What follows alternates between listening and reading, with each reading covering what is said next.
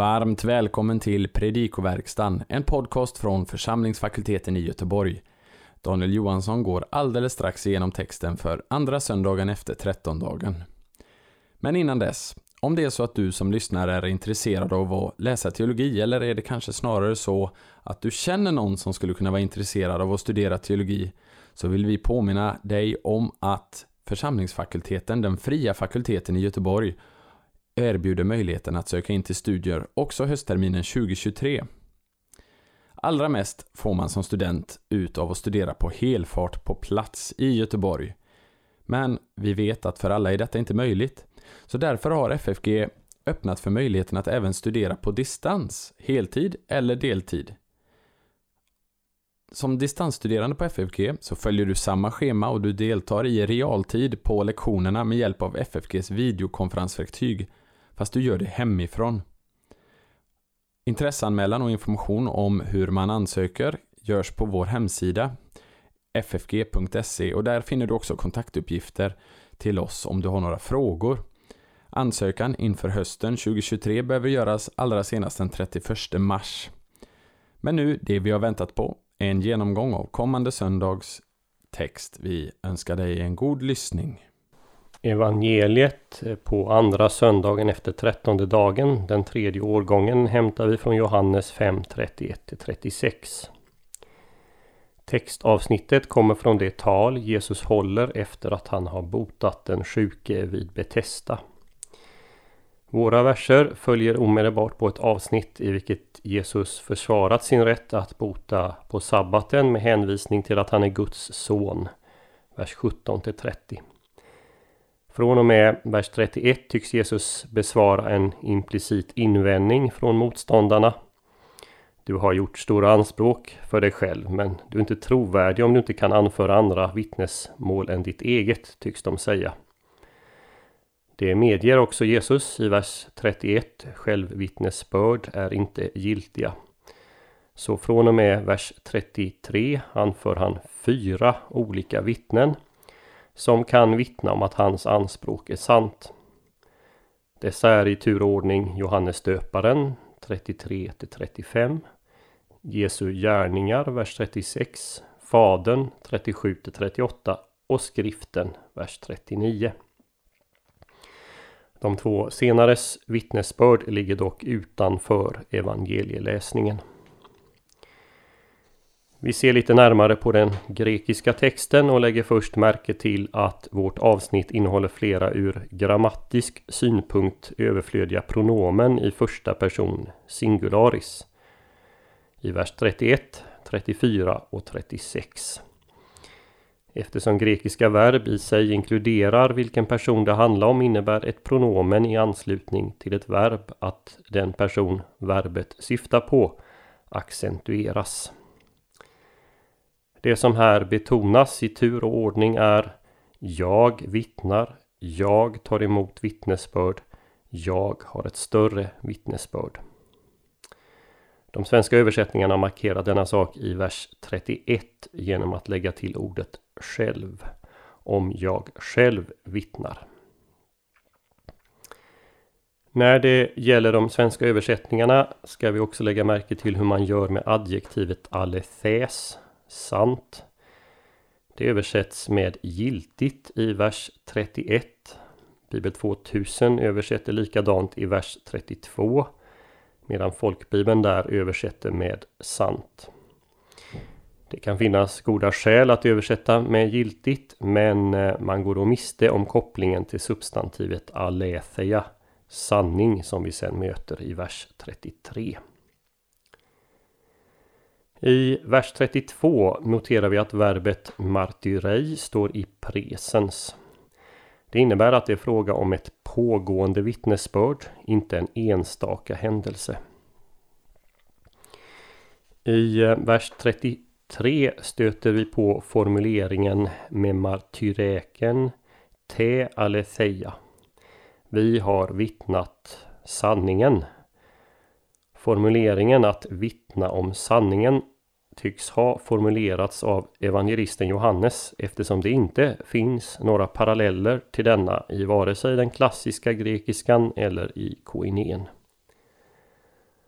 Substantivet aletheia kan avse både en abstrakt sanning och Jesu person som det gör i Johannes 14.6. I vers 35 har ordet substantivet lampa bestämd artikel ho lychnos. Svenska översättningar har en lampa som om det var obestämd form. Men man bör nog översätta denne, det vill säga Johannes, var lampan som brann och lyste. Många utläggare menar att det här är en anspelning på Saltaren 132.17. Jag har tänt en lampa åt min smorde. Johannes var enligt Jesus just denna lampa. Därför han var lampan. Till stöd för denna uppfattning kan man också anföra att verbet hagaliao förekommer här i vers 35 och i Saltaren 132.16, versen före. Till sist eh, konstruktionen meitso to joanno i vers 36 är jämförelsens genitiv. Meitso är komparativ i femininum accusativ singularis av megas, stor. Vi kan indela avsnittet vers 31 till 36 i, i tre olika delar.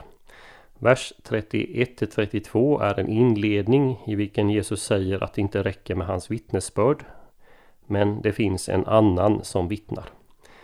Vers 33 till 35 handlar om Johannes döparens vittnesbörd och vers 36 om Jesu gärningars vittnesbörd. I det judiska rättsväsendet var utfrågning av vittnen centralt. Både Gamla testamentet och den judiska traditionen omvittnar att man krävde flera vittnen och att deras vittnesmål Eh, måste stämma överens för att avgöra ett rättsärende. Det kan vi läsa om i till exempel femte Mosebok 17.6 och vi förstår det av Markus 14.55 64.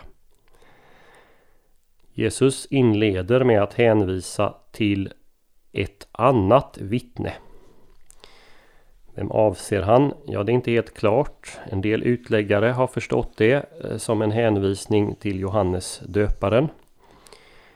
Jesus inleder ju med att hänvisa till döparen men säger så sedan i vers 34 att han inte tar emot vittnesbörd från människor. När man läser hela avsnittet i sin helhet måste det nog ändå vara en hänvisning till Fadern.